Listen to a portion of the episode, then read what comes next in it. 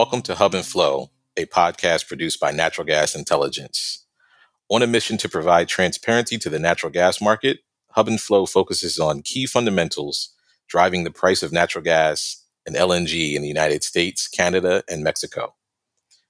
Natural Gas Intelligence, or NGI, is a subscription based price reporting agency, which means we provide trusted and independent natural gas pricing and news for the North American market. Hello, everyone, and welcome to another edition of NGI's Hub and Flow podcast.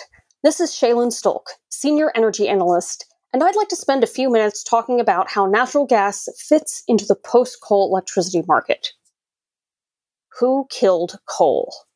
Depending on who you ask, the culprits are environmental regulations, competition from renewable energy, labor unions, poor infrastructure planning, or a private vendetta by one Joe Biden.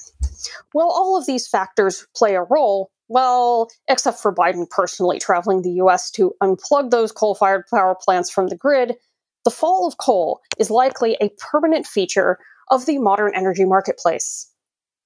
Since 2008, one third of US coal fired power plants have been retired, leaving only 205,000 megawatt hours of capacity as of June 2022. Another 25% of that capacity is slated for retirement in the very near future. Part of this is because of concerns about climate change and air pollution. Coal creates more carbon dioxide emissions than oil, 30% more, and twice as many CO2 emissions as natural gas to create the same amount of electricity.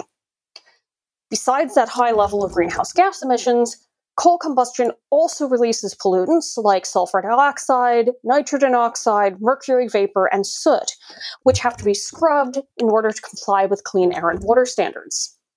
At the same time, Improved technology for extracting natural gas from shale fields has reduced the cost of natural gas as a fuel. Plus, renewable energy has begun to gain increasing share of that electricity market. Keeping marginal costs low is an essential part of competing in the US electricity market, which utilizes a bid stack to prioritize which producers get to sell their electricity to the grid first and set the price. And that is based on the marginal cost of production. For older coal fired power plants, the cost of meeting air quality standards, the competition for natural gas and renewables, and the increased regulation of greenhouse gas emissions have made coal less and less economically viable as a power source in the United States.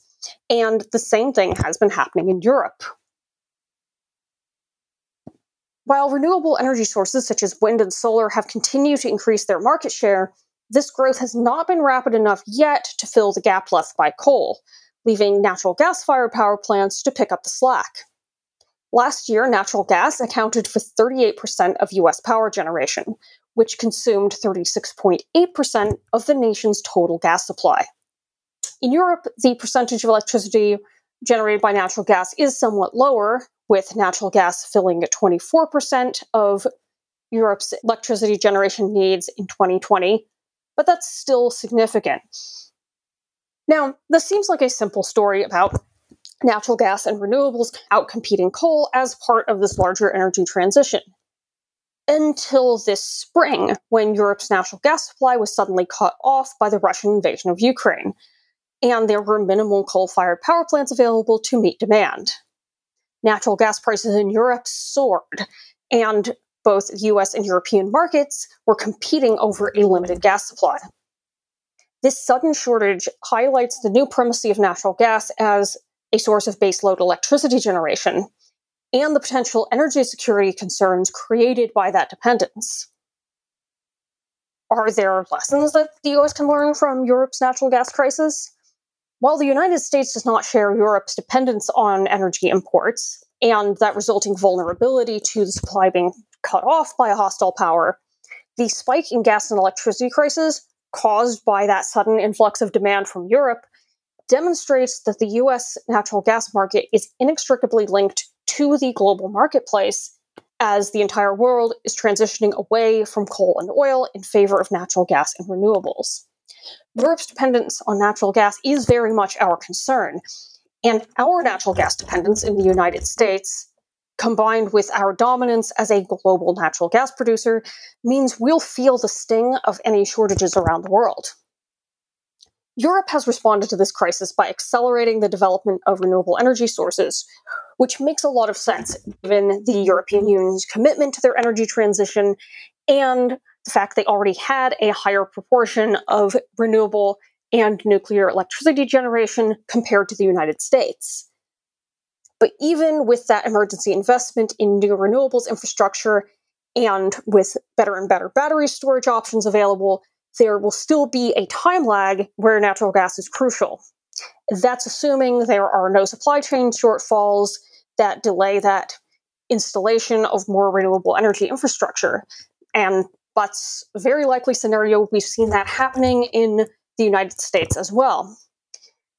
And there may also be ongoing dependence on natural gas as an emergency backup for hydroelectric power. We've seen that in southern Europe this year, where drought reduced hydroelectric output. But overall, we likely are going to see a similar trajectory in the United States. And now that we've got the Inflation Reduction Act in play and other incentives that will allow the US to catch up to Europe as far as transitioning towards renewable energy. Barring some extraordinary economic circumstances, coal is not coming back. But again, that renewable energy infrastructure, including battery storage, is not going to be built instantaneously.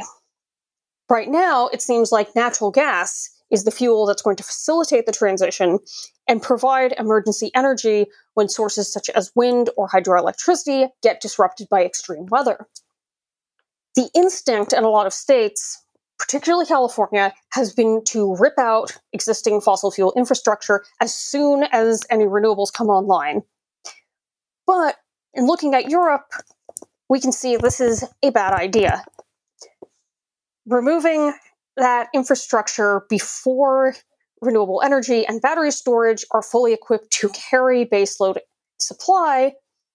And that means including a buffer to meet unexpected demand or cover lost production during a natural disaster is a recipe for emergency shortfalls and crises.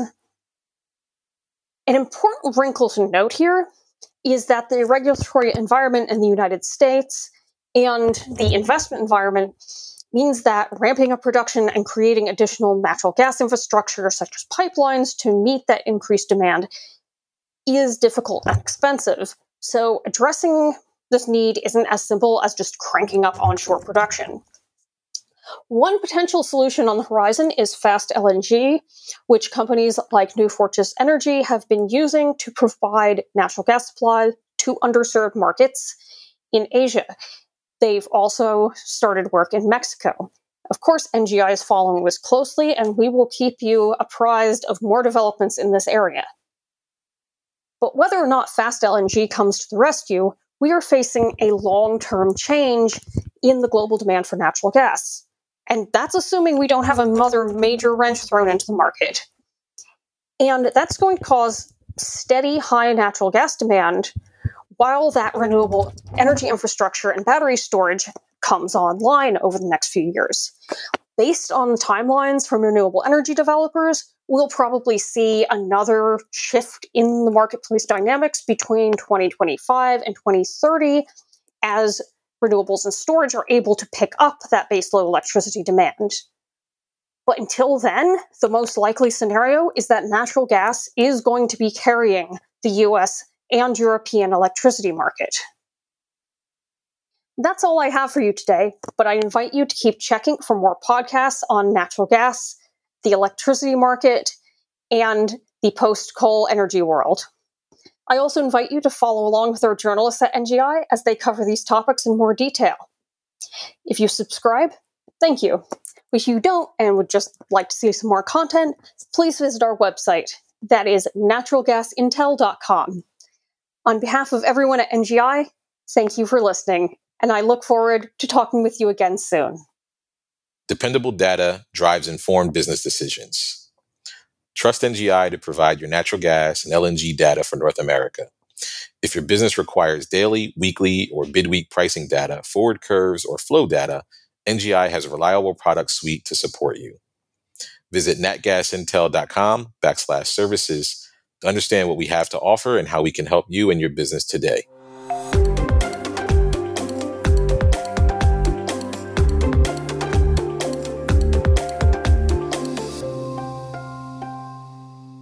Thank you for listening to NGI's Hub and Flow podcast today. We encourage you to subscribe to the podcast, rate and review it, and please do share it with your colleagues. A trusted provider of natural gas news, data, and pricing information for North America, NGI offers subscription based products. Please visit natgasintel.com if you are interested in NGI and our services. If you would like to dive deeper into this subject, additional resources are available on our website as well. Just visit natgasintel.com and click on the resources tab to find the podcast page.